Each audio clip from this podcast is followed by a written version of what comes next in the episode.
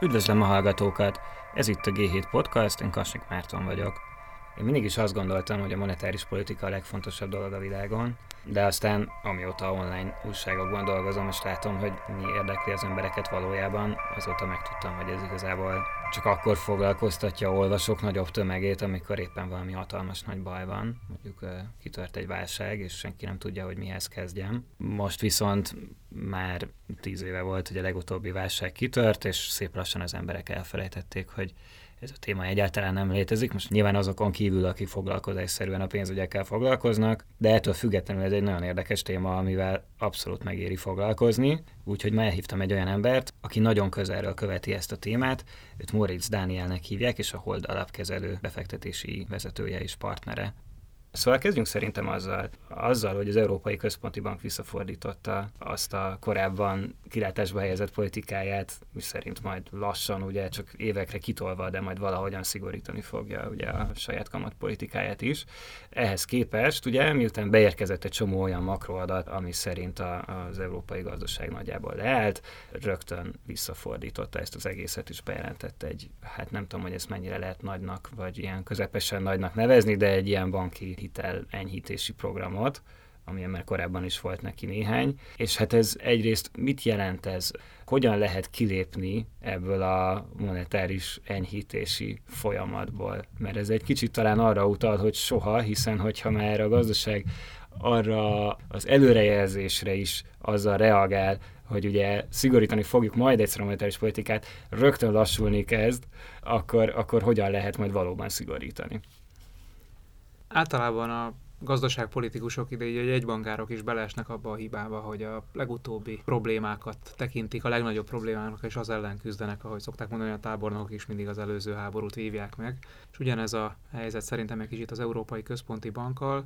Nagyon-nagyon rettegnek attól, hogy Európa bekerül egy ilyen Japánhoz hasonló deflációs spirálba, azaz folyamatos árcsökkenésbe, az infláció teljesen eltűnik, és nem tudják elérni az ideálisnak tartott mondjuk 2%-os áremelkedésnek a szintjét. És amikor bármi olyan jel van a gazdaságban, akár Európában, akár globálisan, hogy lassulhat az, és egyébként ismét előjöhetnek a deflációs erők, akkor, akkor nagyon gyorsan visszatérnek arra pályára, hogy nekik igenis nagyon-nagyon lazán kell tartani a monetáris politikát. Mindig is féltünk egyébként ettől, hogy Európa elvesztegeti azt a lehetőséget, ami mondjuk az elmúlt egy-két évben volt, hogy egy kicsit szigorítson, és maradjon mozgástere akkor, amikor igazán van probléma a gazdaságban. Most egyébként nincs olyan nagy probléma, és ennek ellenére nagyon, nagyon laza az Európai Központi Banknak a monetáris politikája.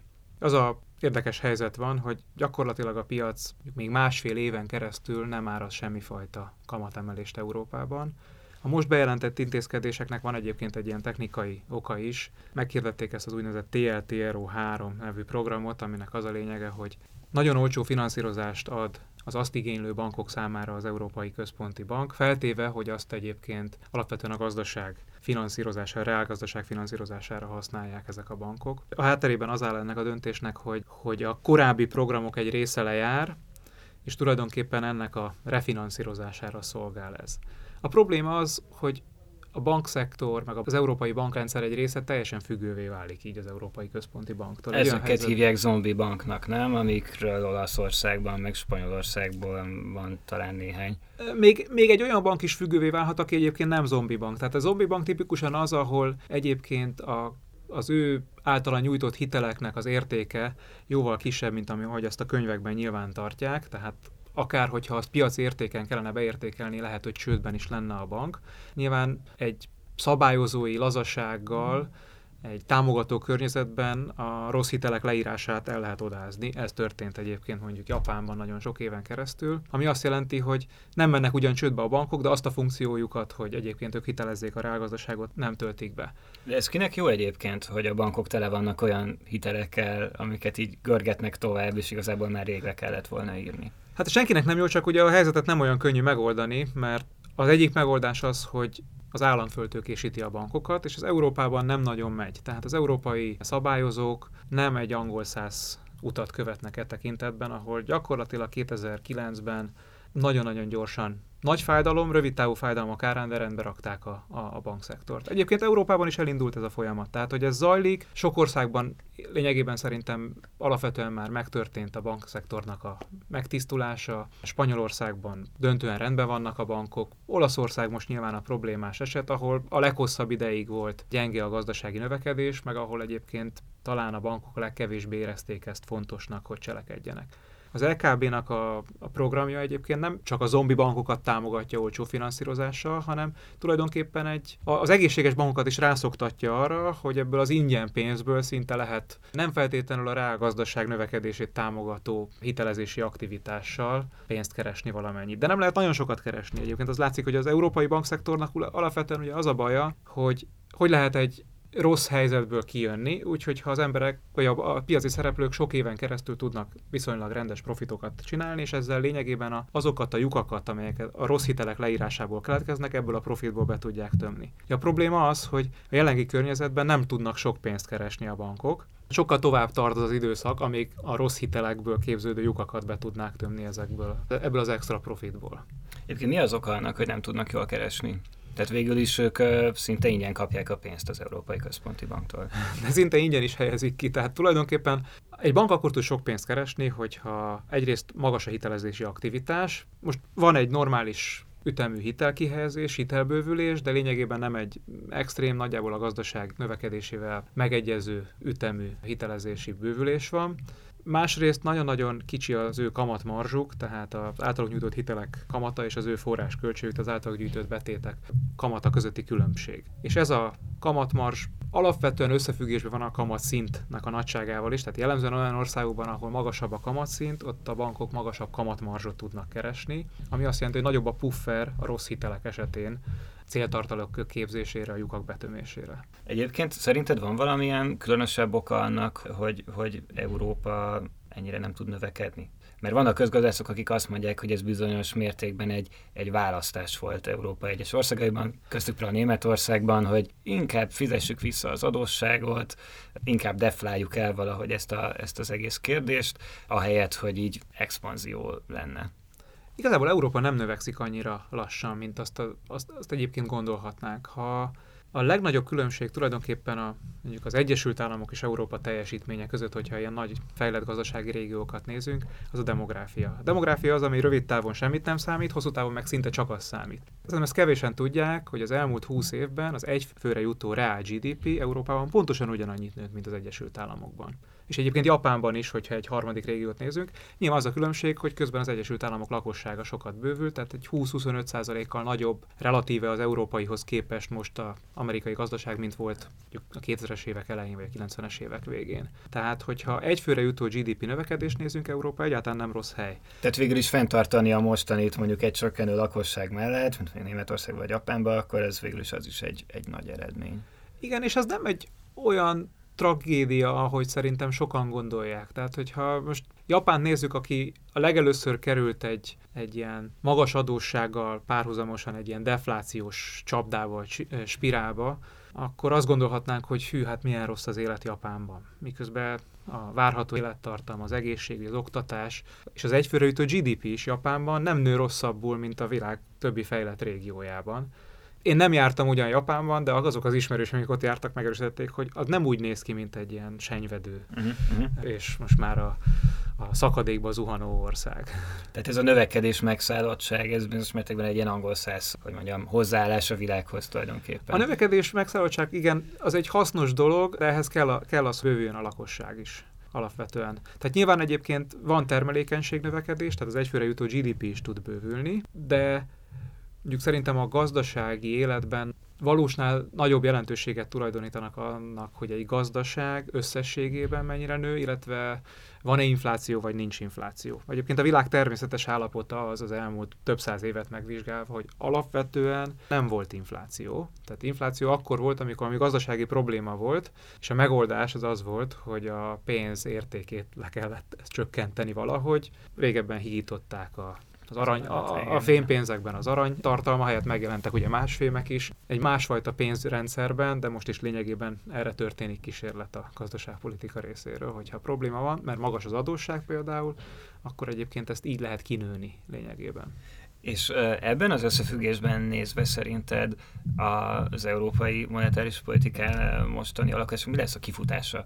Tehát ezt el lehet képzelni úgy, hogy akár évtizedekig mehet az, ami most, hogy fenntartják azokat a bankokat, akik úgy, ahogy hitelezik ezt a reálgazdasági aktivitást, és így, nem tudom, fenntartják ezt a szintet mindenféle ilyen nagyobb expanzió nélkül, vagy, vagy mi lesz ebből? Mert végül is Japán ezt valamennyire megmutatja, hogy ez Igen, ez tehát Japánt érdemes csinálni. nézni. Ők kerültek legelőször ilyen helyzetbe, és valószínűleg ők fognak a legelőször olyan extrém megoldást választani, amit mondjuk tíz évvel ezelőtt elképzelhetetlennek gondoltunk, és most egyáltalán nem tűnik olyan távolinak.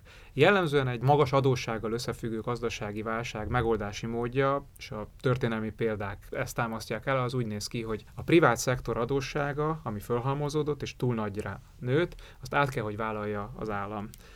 Vagy úgy, hogy csődbe mennek szereplők, és az állam kifizeti az ő adósságainak egy részét, vagy úgy, hogy tartósan költségvetési stimulust, ösztönzést csinál, és a nagy költségvetési hiányok előbb-utóbb megnövelik az államadósságot. Többféle módja van ennek a dolognak, de az adósság nagy része át kell, hogy szálljon az államra, ahhoz, hogy egyébként a privát szektor megszabadulva a nagy adósság terhétől tudjon megint nőni.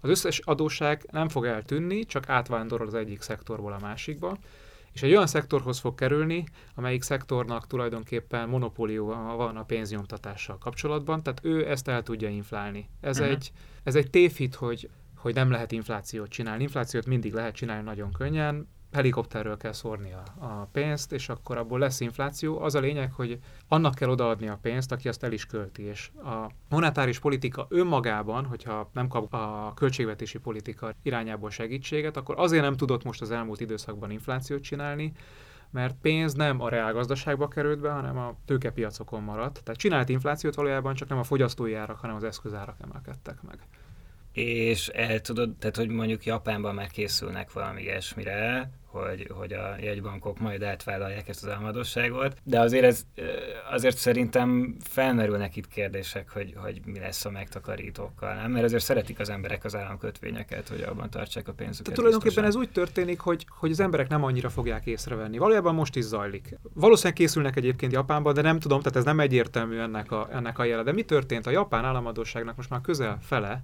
a jegybank tulajdonában van. Tehát a jegybank tulajdonképpen kinyomtatott lejárat nélküli államkötvényeket, ezt hívják papírpénznek, vagy elektronikus pénznek, és ezzel fizetett az államadóságért, amit megvásárolt. Valójában, ha a Japánban semmit nem csinálnak, csak azt mondják, hogy ezt az adósságot tulajdonképpen eltörlik, ezt nem tekintik adósságnak, akkor ezt kezdetben a gazdaság szereplői nem biztos, hogy nagyon észre fogják venni. Mert végül is nem fáj a megtakarítóknak, nem? Mert tőlük már megvették azokat a kötvényeket. Így van. Tehát ennek az lesz a következménye nyilván, hogy kisebb lesz annak a pénznek a vásárló értéke, hiszen ki fog derülni, hogy az a pénz, ami most a gazdaságban van, az tartósan ott fog maradni, nem pedig csak átmenetileg. Tehát lényegében, amikor állampapírt vesz meg a jegybank nyomtatott pénzből, akkor kicserél egy lejárattal rendelkező adósságot egy lejárat nélküli adósságra. Ezek után azt mondja, hogy a lejárattal rendelkező adósságot pedig eltünteti, tehát megszünteti, és ott marad a lejárat nélküli adósság, az azt jelenti, hogy megnő az egyébként már tényleg nagy pénzmennyiség a gazdaságban tartósan, mert az átmenetileg tényleg ott van ez a pénzmennyiség. És hogyha a piaci szereplők rájönnek arra, hogy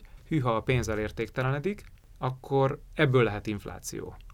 Ez lehet egy olyan mondjuk trigger, ami arra ösztönzi a piaci szereplőket, hogy akkor ők elkezdjék elkölteni ezt a pénzt, mert elkezdenek attól aggódni, hogy ez a pénz ez nem ér annyit, és inkább reáleszközöket vásároljanak.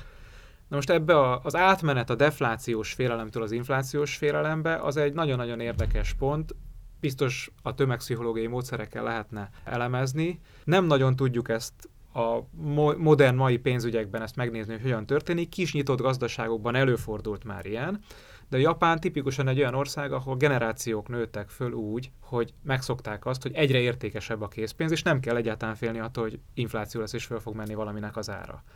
Tehát ezt a gondolkodást nagyon-nagyon nehéz megváltoztatni, és valószínűleg időbe telik, amíg megváltoztatják. De szerintem egyébként ez lesz a, a jövő mindenhol a világban, hogy gyakorlatilag azt az állampapír mennyiséget, amit a jegybankok a mennyiségi lazítás, quantitative easing keretében megvettek, azt nem fogják refinanszírozni, hanem egyszerűen csak el fogják törölni ezt az adósságot. Aha, és ez nem fog hiányozni az eszközöknek a piacáról? Ez a hatalmas vásárlóerő, amit eddig a jegybankok jelentettek? Onnantól kezdve már nem annyira fontos, mert ez a pénzmennyiség belekerült a gazdaságba. Tehát... Aha, hát igen, de mondjuk az utánpótlása meg már nincs ott. Azt folyamatosan, folyamatosan tudják pótolni, ugye mostanában nagyon sokat foglalkoznak ezzel, és nem véletlenül divatos fogalom lett ez a modern monetary theory, Na, pont, tehát a pont erre akartam megkérdezni. Modern monetáris elméletek kapcsolatban ugye talán azért is került ennyire a figyelem középpontjába, mert nem esélytelen, hogy egy olyan demokrata oldalról érkező elnöke lesz az USA-nak 2020 végétől, aki sokkal nyitottabb ilyen elméletek gyakorlatba való átültetésének az irányába. Tehát mondjuk Bernie Sandersnek a tanácsadója, gazdasági tanácsadója kifejezetten hisz ebben.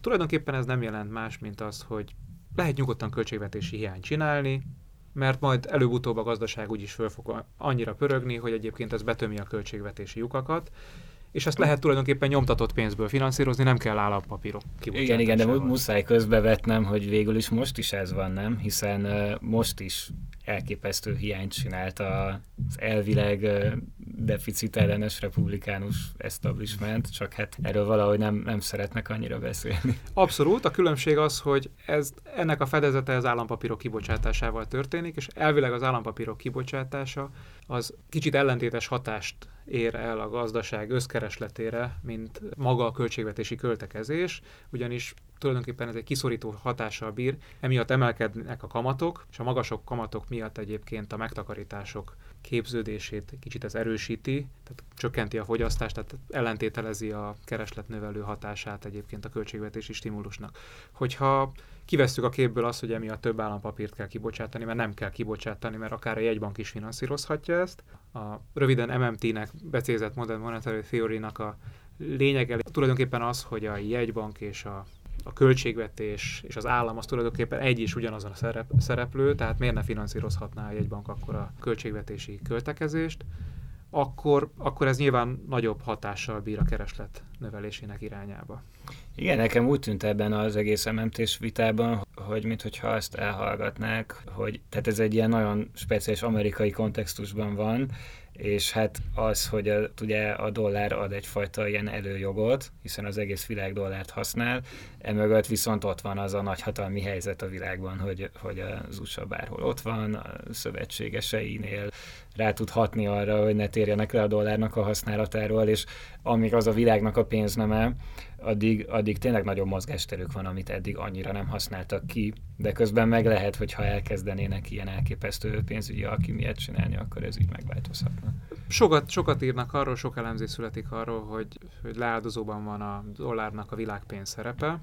Lehet, hogy ez így van. Nyilván ez általában egyébként a gazdasági erővel volt összefüggésben, tehát azoknak az országoknak volt a devizája a világpénz, amelyek éppen az adott világrendet gazdasági értelemben, vagy nem csak gazdasági, gazdasági és katonai értelemben uralták. Talán a dollár mellett szól az, hogy nem látom azt, hogy a többi nagy gazdasági régió miért lenne más helyzetben. Nekik ugyanezek a problémájuk. Tehát mindenhol nagy az adósság, és nyilván kedvezőbb helyzetben vannak az adósság elleni küzdelemben azok az országok, ahol a saját devizájukban vannak eladósodva, és nyilván talán még kedvezőbb helyzetben van az Egyesült Államok, miután az ő pénze a világpénz, de ez egyébként hátrányokat is jelenthet. Egy kis kitérő talán érdekes, érdemes elmondani, hogy Fednek, amikor a monetáris politikáját meghatározza, akkor nem csak az amerikai gazdaságra kell tekintettel lennie. Tehát magyar jegybanknak alapvetően a magyar gazdaságra kell fókuszálnia, meg a magyar monetáris politikai árváltozással kapcsolatos folyamatokra kell koncentrálni a monetáris politikánál. A Fednek figyelembe kell venni, hogy ő a világ jegybankja, tehát az, hogyha ő egyébként változtatja a monetáris politikáját, az, az hatni fog egyébként nagyon sok külső nagy gazdasági régióra, leginkább a fejlődő országokra. De ezt milyen közvetítőkön keresztül veszik figyelembe? Tehát az amerikai pénzügyi szereplőknek a külföldi befektetésein keresztül, vagy, vagy kapcsolatot tartanak a külföldi jegybankokkal, és ez egyébként valóban érződik az ő döntéshozatalukban, ezek a szempontok? Hát nagyon egyszerű a válasz, igazából a tőzsdeindexen keresztül veszik figyelembe. Fiatal kollégáinkkal sokat szoktunk vitatkozni, akik emlékszem a tavalyi év második fele is ilyen volt, amikor többen mondták, hogy hát nagyon erős az amerikai gazdaság, miért lassítana a Fed a monetáris szigorítás a kamatemelés mértékén. És mi mondtuk, hogy egyszerűen csak azért, mert ha beesik a tőzsde, akkor fog szigorítani. Nagyon egyszerű a szabály, ha esik 20%-ot a tőzsde, akkor biztos, hogy a Fed valami jelet fog adni, hogy vagy lassítja a szigorítás ütemét, vagy leáll a kamatemelésekkel, vagy akár már lazít is. És lényegében pont, pont ugyanezt történt, kicsit késleltetve, talán a december végi esést a tőkepiacokon, meg különösen az USA piacán, részvénypiacán az okozta, hogy már sokat estek a tőzsdék, de még nem tett semmi erre való utalást Powell fedelnök, hogy, hogy lenne monetáris politikai lazítás. Majd utána egy hónappal később persze megérkezett ez a ez az irányváltás, és erre persze örültek is a részvénypiacok, és fölmentek. Most egy érdekes helyzet van egyébként, hogy úgy nem áraz kamatemelést a piac, hogy az amerikai gazdasággal kapcsolatban megint kezdenek optimistává válni a befektetők, és a részvénypiac is azt tükrözi, hogy minden rendben van, ami, ami változott viszont a három hónappal, vagy mondjuk inkább fél évvel ezelőtti helyzethez képest, hogy ugyanott van a tőzsde, ugyanolyan erősnek tűnik az amerikai gazdaság, feszes a munkaerőpiac, ellenben a Fed-től most már nem várnak egyáltalán kamatemelést, tehát a piac másfél éven belül kamatvágást vár az amerikai jegybanktól. Igen, itt most egy kicsit ilyen fura helyzetben vagyunk az időtér kontinuumban, mert ugye szerdán veszük fel ezt a podcastot, és ugye holnap lesz a Fednek a kamat döntése, meg Powellnek a sajtótájékoztatója, és ez szombaton fog adásba kerülni, de hát ez van, elnézést kell kérnünk a hallgatóktól. De egyébként Powell elég, tehát a Fed elnökét, Jerome powell elég sokat kritizálták az utóbbi hónapokban, pont emiatt, hogy egy picit kiismerhetetlenné vált az, hogy milyen adatokra, milyen irányú utalásokkal fog válaszolni. Néha nagyon, hát nem nagyon, de néha viszonylag héjának tűnik, néha viszonylag galamnak tűnik így az adatok tükrében, és ezt így, ez így elég ellentmondásos tud lenni. Nehéz helyzetben vannak, mert valószínűleg nyilván nagyon értik az amerikai gazdaság működését, de kristálygömbjük nekik sincs, hogy előre lássanak. Talán a legjobb előrejelző indikátor a tőzsde, tehát az, hogy reagálnak a tőzsdére, az indokolt, hiszen a tőzsde azt mutatja, hogy valószínűleg romlanak a folyamatok. Hát de azt meg ők manipulálják, nem? Tehát bizonyos mértékben, vagy legalábbis befolyásolják. Van, van, oda, van oda visszahatás, igen a, a, igen a kettő között. Ugye az a probléma, hogy általában sok jegybank a monetáris politikai döntéseit ugye az beérkező adatokra alapozza, ilyen adatfüggővé teszik a, az ő cselekedetüket. Egyébként ezt nyilván jó kommunikálniuk is, hiszen ezáltal az ő függetlenségüket tudják biztosítani, azt mondják, hogy mi csak az adatokra reagálunk. Az adatok azok mindig a múltról szólnak. Ráadásul a probléma az, hogy ami kitüntetett figyelmet kap az ő döntéseik során, az a munkaerőpiac és az infláció. Ezek tipikusan úgynevezett ilyen lagging, tehát kullogó indikátorok, amelyek lemaradnak a gazdasági ciklushoz képest. Tehát a, a munkaerőpiac az, amelyik a, a legkésőbb szokott reagálni. Jellemzően egyébként például az infláció is olyan, már egy fél-egy évvel a gazdasági visszaesés kezdetét követően szokott tetőfokára érni az infláció, csúcsára érni az inflációs mutató. Tehát, hogyha egy olyan dologra reagál a jegybank, amelyik a múltat mutatja, nyilván nem várhatjuk el azt, hogy pontosan jól tudja a ciklushoz igazítani a monetáris politikáját, és ez is szokott lenni a probléma, hogy túl szigorítanak a jegybankárok, vagy túl lazává válnak a, a jegybankárok. Vannak olyan vélemények egyébként, amik azt mondják, hogy a Fed megint elkövette ezt a hibát, hogy túl szigorított. Tulajdonképpen a piac is ezt mondja, hogy további kamatemelésre nem lesz szükség, azt árazza a kötvénypiac. Hát igen, ez egy ilyen érdekes, ilyen sokdimenziós sakjátszma lett, hogy mindenki a másiknak a reakciójára próbál valami, valamilyen iránymutatást adni, és, és a, a sok visszacsatolás miatt igazából így, így elveszik már a, az irányjelző, vagy nem, nem tudom, hogyan lehet ebben tájékozódni. Szerintem ami fontos az, hogy nem szabad azt hinni, hogy, a, hogy egy bankárok mindent tudnak, és az ő kommunikációjuk az, az, az biztos, hogy a valós képet tükrözi. Tehát lehet, hogy ők is meg fogják gondolni magukat, hogyha látják, hogy máshogy alakul a gazdaság. Ami fontos, hogy ők nem adhatnak nagyon hirtelen jeleket a változásra. Általában nyilván aszimmetrikus a dolog, tehát amikor jól alakulnak a dolgok, akkor nagyon lassan kezdenek csak arra utalni, hogy egyébként lesz még kamatemelés. Ha rosszul alakulnak a gondok, akkor gyorsabb akciót igényel a részükről, és akkor tudnak durvább váltásokat bejelenteni, így is szokott történni. Szerintem akkor egy kicsit térjünk vissza Európára, és azon belül is a mi régiónkra. Tehát ugye az, hogy az Európai Központi Bank most egy picit így megfordult, nem tudom mennyire lehet ezt ilyen 180 fokos fordulatnak nevezni, de, de ennek, ennek, ennek lesz hatása a régióban is. Tehát ugye vannak olyan jegybankok is a környező országokban, amelyek már jelezték, hogy el fognak kezdeni szigorítani. Mi, mi a helyzet Csehországban, Lengyelországban, Romániában? Igazából nem tudják függetleníteni magukat az Európai Központi Bank monetáris politikájától, ami probléma, mert a gazdasági ciklusnak egy egészen más stádiumában vannak ezek az országok. Nem csak a közép-kelet-európai országok, hanem most mondhatnám Svédországot is, meg Dániát is. Alapvetően Európa kór része számára a mostani monetáris politika az túl laza, a periféria részére mondjuk nagyjából optimális.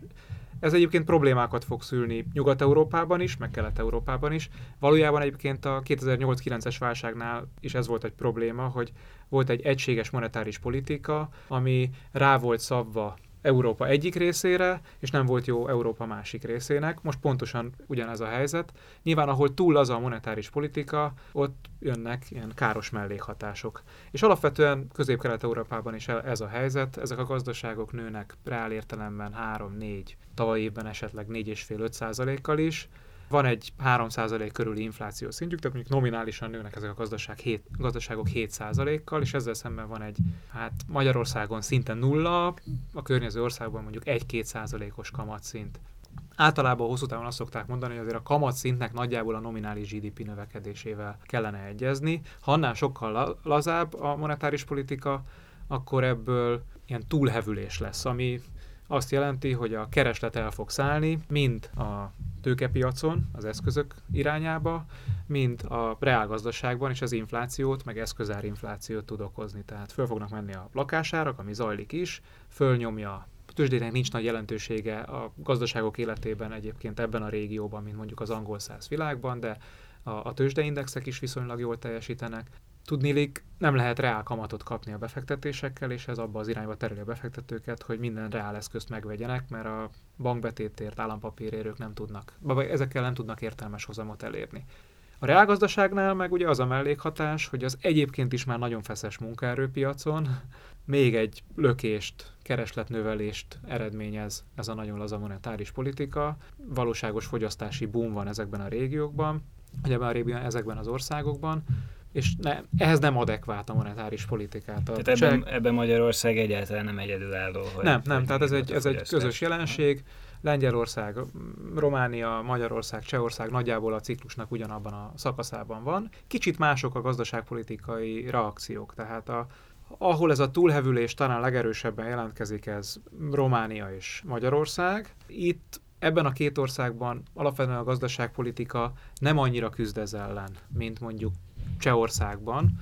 Lengyelországban egy kicsit speciális helyzet van, ott a munkaerőpiac azért nem annyira feszes, mert több mint egy millió ukrán be tudott menni, és ez enyhítette a bérpiaci feszültségeket, ezért ott talán kisebb az inflációs nyomás. De ha megnézzük, igazából a csehek elkezdtek Európában először monetáris politikát szigorítani, tehát kamatot emelni, most ha jól tudom 1,75 az alapkamatuk, a lengyeleknél is van egy másfél százalékos alapkamat, a románok is szigorították a monetáris politikát két és fél százalékra, Magyarországon is egy héttel később lehet, hogy okosabbak leszünk, hogy a jegybank lépe arra, hogy a, az általa különösen figyelt adószűrt maginfláció most már tényleg tartósan 3% fölé, úgy tűnik tartósan 3% fölé került, de azért a magyar monetáris politika a leglazább, tehát ha csak a hivatalos bankközi kamatokat nézzük, akkor globálisan a fejlődő országok közül Magyarországon nominálisan a legalacsonyabb a kamatszint, reál értelemben meg szinte biztos, hogy Magyarországon a, a, legalacsonyabb a, a kamatszint. Nyilván a monetáris politika az csak egy ága a gazdaságpolitikának, meg kell nézni, hogy mit csinálnak a költségvetések is, és e tekintetben is azt lehet mondani, hogy a csehek, akik jellemzően sokkal inkább hajlamosak voltak anticiklikus gazdaságpolitikát folytatni, azaz a gazdasági kilengéseket tompítani igyekvő reakciókat adni. Ott egyébként viszonylag rendben van a költségvetés egyenlege, lényegében nincs is szinte hiány.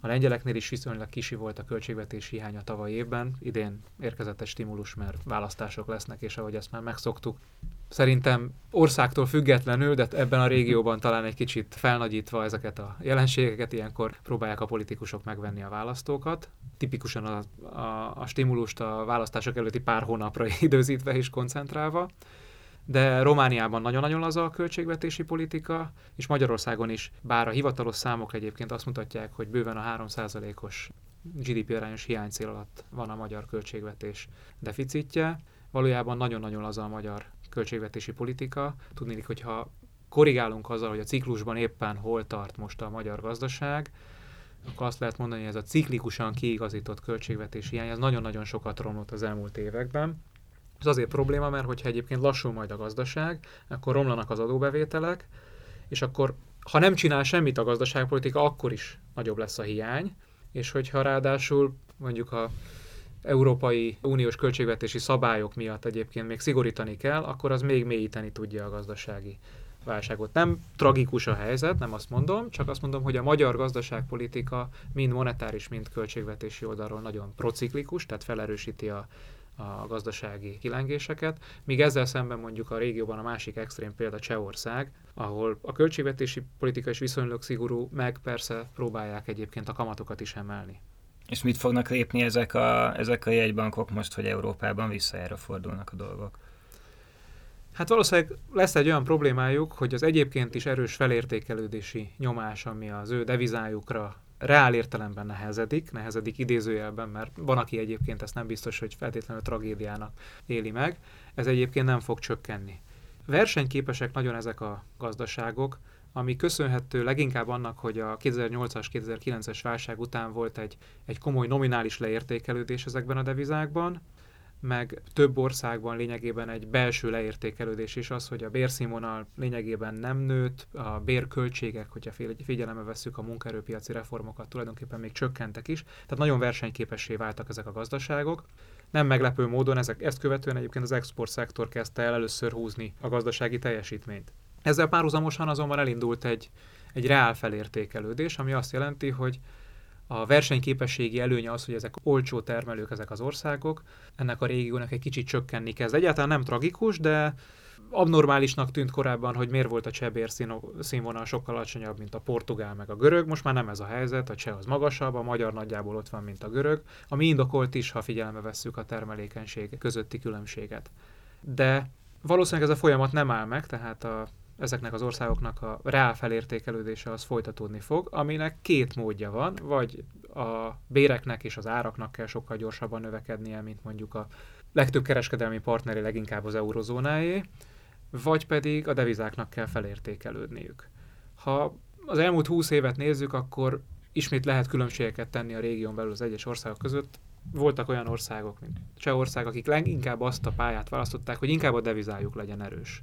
Nekik egyébként a gazdasági válság előtt is az volt a problémájuk, hogy, hogy magasabb volt az inflációjuk, és ezért magasabb kamatszintet kellett tartani, mint, mint mondjuk Nyugat-Európában, miközben egyébként folyamatos felértékelődési nyomás alatt volt a deviza, tehát a cseh korona mindig ugye az erős deviza volt ebben a régióban. Ez most is ugye ez a helyzet, tehát valójában a csehjegyban kénytelen volt viszonylag hosszú időn keresztül úgy interveniálni és feldúzasztani a devizat tartalékokat, hogy ne erősödjön ennél nagyobb mértékben a, a cseh korona, és aztán végül elengedte és, és hagyta egy kicsit ezt erősödni.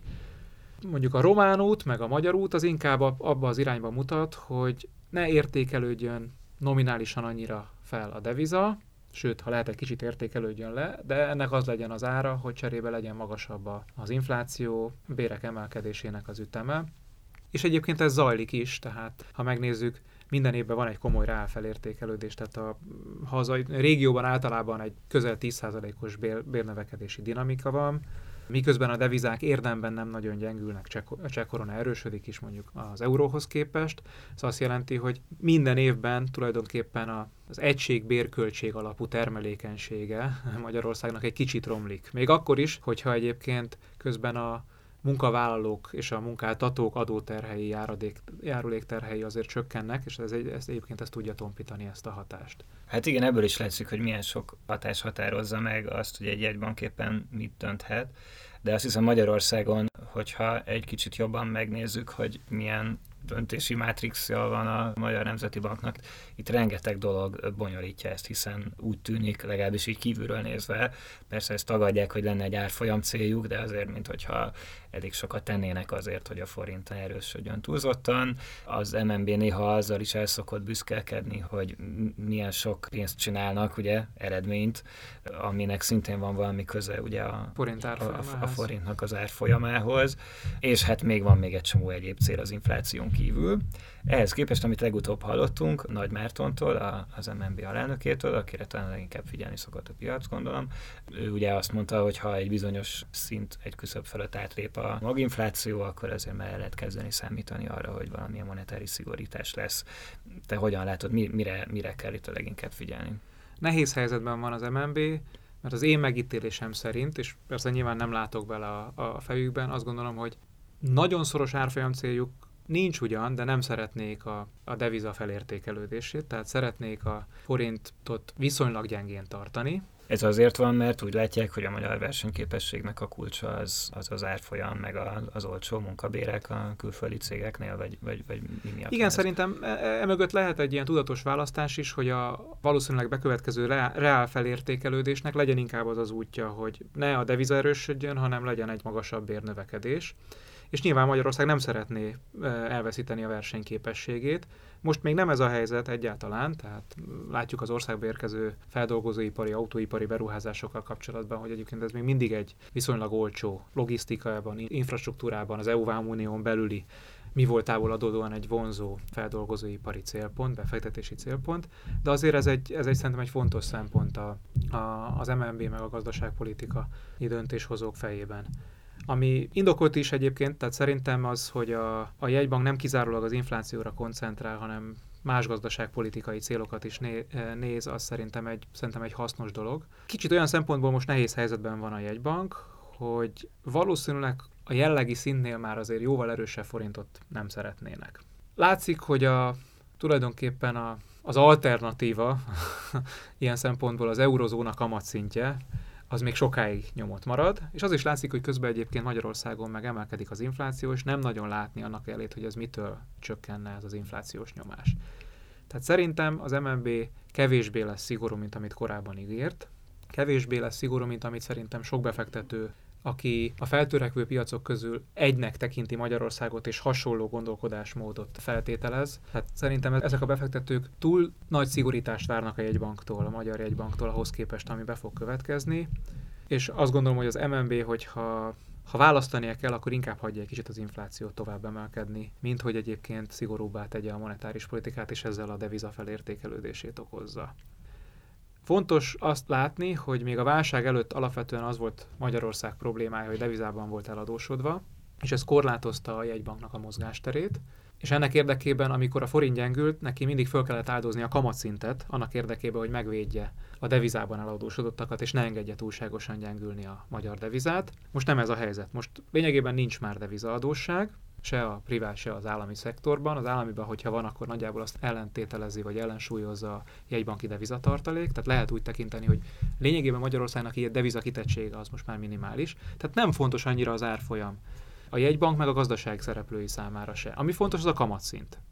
De ez nem lehet, hogy ez valamilyen mértékben az MNB-nek egy ilyen államadóság elinflálási terve is lehet e mögött esetleg, hiszen végül is azt látjuk, hogy részben az MNB nyomására is kerül végső soron a magyar háztartásoknak a kezébe a, a magyar államadóságnak egy egyre jelentősebb része, tehát ők ezért aktívan tesznek, és, és kinyilvánított politikáik is vannak erre. Közben pedig, hogyha növekedni fog az infláció, az végül is bizonyos mértékben egy, egy hatékony módja is lehet az Ez egy, ez egy nagyon érdekes, meg fontos téma is. Olyan szempontból érdekes, hogy nyilván egy gazdaságpolitika autonómiája sokkal nagyobb, hogyha nincs külföldi finanszírozásra szorulva. E tekintetben tehát most sokkal jobb helyzetben van a magyar gazdaságpolitika, és benne a monetáris politika is, mint mondjuk volt a 2008-2009-es válságot megelőzően, ahol amikor Magyarországnak nagy volt a külső adóssága, nagy folyófizetési mérleghiánya volt, és alapvetően a külföldi kockázatvállalási hajlandóság diktálta sok esetben, hogy a jegybanknak hogyan kell cselekednie. Most nem ez a helyzet, mert Magyarország tulajdonképpen kevesebbet fogyaszt, mint amennyi a jövedelme, tehát megtakarítások képződnek, belső megtakarításokból is lehet finanszírozni sok minden dolgot.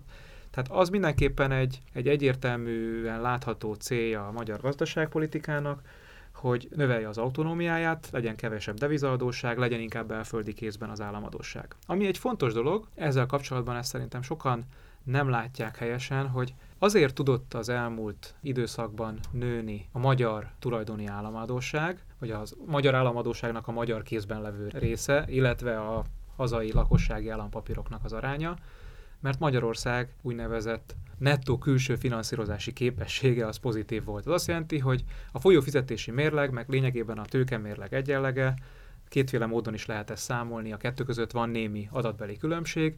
Mondjuk nagyjából 2012 óta évente a GDP 4%-ának, 4-5% közötti összegének megfelelő többletet mutat. Tehát Magyarország lényegében az elmúlt 7 évben átlagosan évente a GDP 4-5%-ával kevesebbet fogyasztott, mint amennyi a jövedelme volt. Ennyi megtakarítás képződhet. Ez a megtakarítás természetes módon hazai befektetési eszközökbe áramlik, és a végső soron szinte akármilyen utat választ, magyar állampapírokban fog kikötni. Ha bankbetétet képeznek a megtakarításból a piaci szereplők, akkor a bankok, hogyha ezt nem tudják kihelyezni, és jelen pillanatban az a helyzet, hogy a bankoknak sokkal nagyobb a betétállománya, mint a hitelállománya, tehát nekik van egy csomó szabad forrásuk, ebből ők állampapírokat vesznek. Tehát végső soron a lakosság a megtakarítása átmegy államadóság finanszírozásba, csak a bankokon keresztül, de ez fontos, hogy ez egy olcsó finanszírozási módja az államadóságnak.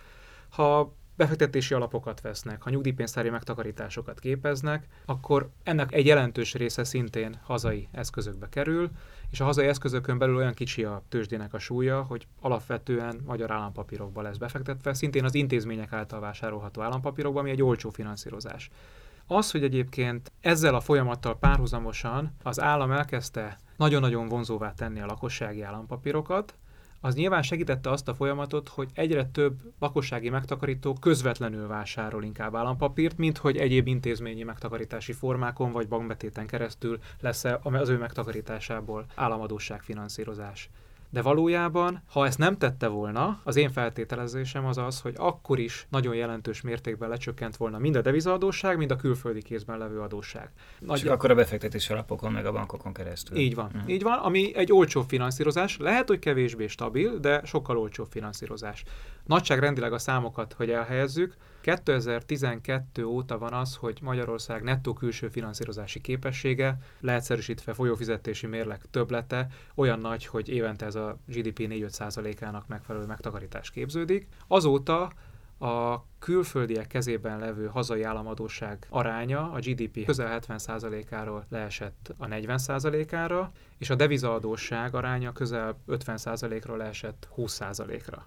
Ez nem azért esett le, mert egyébként mindenki hazai lakossági állampapírt vásárolt, hanem azért esett le, mert Magyarország megtakarított minden évben sokat, és ebből a megtakarításból valamilyen úton, módon államadóság finanszírozás lett. Most egyébként az adósságnak körülbelül a negyede van hazai megtakarítók, illetve nem hazai megtakarítók, hanem a lakossági állampapírok formájában hazai megtakarítók kezében. Ennek a többletköltsége durván a GDP fél százalékának megfelelő éves összeg, ami azt jelenti, hogy ennyivel magasabb a kamatkiadás annak érdekében, hogy a tulajdonképpen kicsit független egyen a hazai gazdaságpolitika külföldtől. Ez szerintem lehet, hogy egy indokolt összeg is lehet akár, de azért emellett azt is kell nézni, hogy az államadóság finanszírozásában vannak más kockázatok. Az egyik ilyen kockázat az, hogy milyen hosszú az adósságnak a futamideje. Magyarországon a világon az egyik legalacsonyabb az adósság futamideje.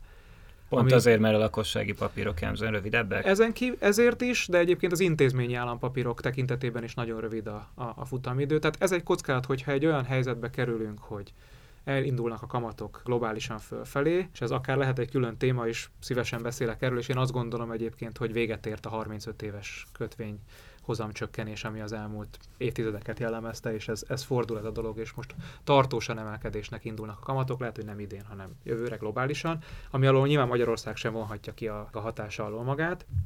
Tehát, hogyha elindul egy kamatemelkedés, az, az jelentősen emeli azt a kockázatot, hogy refinanszírozni nehezebb lesz az adósságot, egyre magasabb kamatok mellett kell ezt kell ezt megtenni. De ezt ki kellett volna használni, nem ezt a béke időszakot, hogy valamennyire kitolják a Én azt gondolom, hogy igen. Uh-huh. Persze ellenem szóló érv, hogy két évvel ezelőtt is lehetett volna mondani, hogy ki kellett volna használni, és ahhoz képest még lejjebb jöttek a kamatok. Hát és igen, igen, és közben meg nem tudom, azt hiszem Argentinában adtak ki 100 éves kötvényt, ezt így lehet csinálni, úgy látszik. Igen, nyilván, nyilván tehát, hogy a, egy olyan időszakban, amikor a befektető többsége arra van berendezkedve, hogy nem lesz sose kamatemelés, és örökre lent maradnak a kamatok, akkor, akkor lehet kibocsátani hosszú futamidejű kötvényeket. A magyar adósság finanszírozásában tulajdonképpen most egy kockázat jelentősen csökkent ez a külföldi befektetők aránya és a külső finanszírozásra való utaltság, és ezen belül szerintem különösen fontos, hogy, hogy a devizaadóság aránya csökken, mert az tényleg növeli az ország sérülékenységét a magas deviza arány. Viszont ezzel párhuzamosan bejön egy újabb kockázat, ez a kamat kockázat. Az AKK és az MNB jelenlegi tervei alapján, hogyha egyébként tényleg igaz, hogy szeretnék duplázni a lakossági állampapírok arányát a teljes államadóságon belül, akkor szerintem én azt gondolom, hogy ez már olyan nagy többletköltségekkel járna, ami nem biztos, hogy megéri. Hát igen, pláne, hogy arra számítunk, hogy növekedni fog az infláció, nem? Tehát, hogy ahhoz, hogy, hogy ez akkor is egy, egy vonzó lehetőség legyen, akkor, akkor tulajdonképpen még nagyobb prémiumot kell majd adni. Ez a GDP fél százalékának megfelelő többletköltség, ez akkor legalább duplázódna, nyilván. Ami persze van az az ár, hogy megéri csökkenteni a külső befektetőkre való utaltságot, de nem biztos, hogy egyébként ez az ár az ennyit megér. Ez a stratégia egy költségesebb stratégia. És egyébként az merült fel még bennem az előző gondolatmenetednél, hogy végül is ez a magas magyar nettó finanszírozási képesség, ez nem kis részben a külföldön dolgozó magyarok hazautalt pénzei, meg az uniós források beáramlásának is köszönhető a külkereskedelmi töbleten túl és hát ez, ez egy eléggé speciális körülménynek köszönhető, hogy éppen most ott vagyunk az Európai Uniós tagságunkban, hogy még a pénz gyakorlatilag, de ez nem biztos, hogy mindig így lesz, és be lehet úgy rendezkedni, mert hogyha tényleg ez így fog menni 20 évig, akkor, akkor akár hátra is dőlhetünk, hogy lesz valamilyen felzárkózás, de ez egyáltalán nem biztos. Én azt gondolom egyébként, kicsit leegyszerűsítem ezt, ezzel a dolgot, és nyilván nem teljesen igaz, de Magyarország nagyjából évente a GDP 4%-ának megfelelő összeget kapott az EU-tól. Tehát tulajdonképpen nyilván egyszerűsítés, Igen. és pontosan annyival tudtuk csökkenteni a külföldi kézben levő államadóságnak a nagyságát, vagy mennyiségét, és a devizaadóságnak a mennyiségét, mint amennyi pénzt az Európai Uniótól kaptunk. Nyilván ez egy, ez egy nagyon kedvező és szerencsés folyamat volt, romlani fog ez a következő időszakban, tehát Egyrészt azt gondolom, hogy a folyófizetési mérleg töblete az jelentősen le fog csökkenni, tehát hogyha a magyar gazdaság belső kereslete és a fogyasztása ugyanúgy nő, és a bérdinamika ugyanúgy nő, és nem látom, hogy rövid távon ez, hogy a következő egy-két évben ez miért változna meg, ez esetben valószínűleg a magyar ez a pozitív nettó finan- külső finanszírozási képesség, ez, ez jelentősen lecsökken.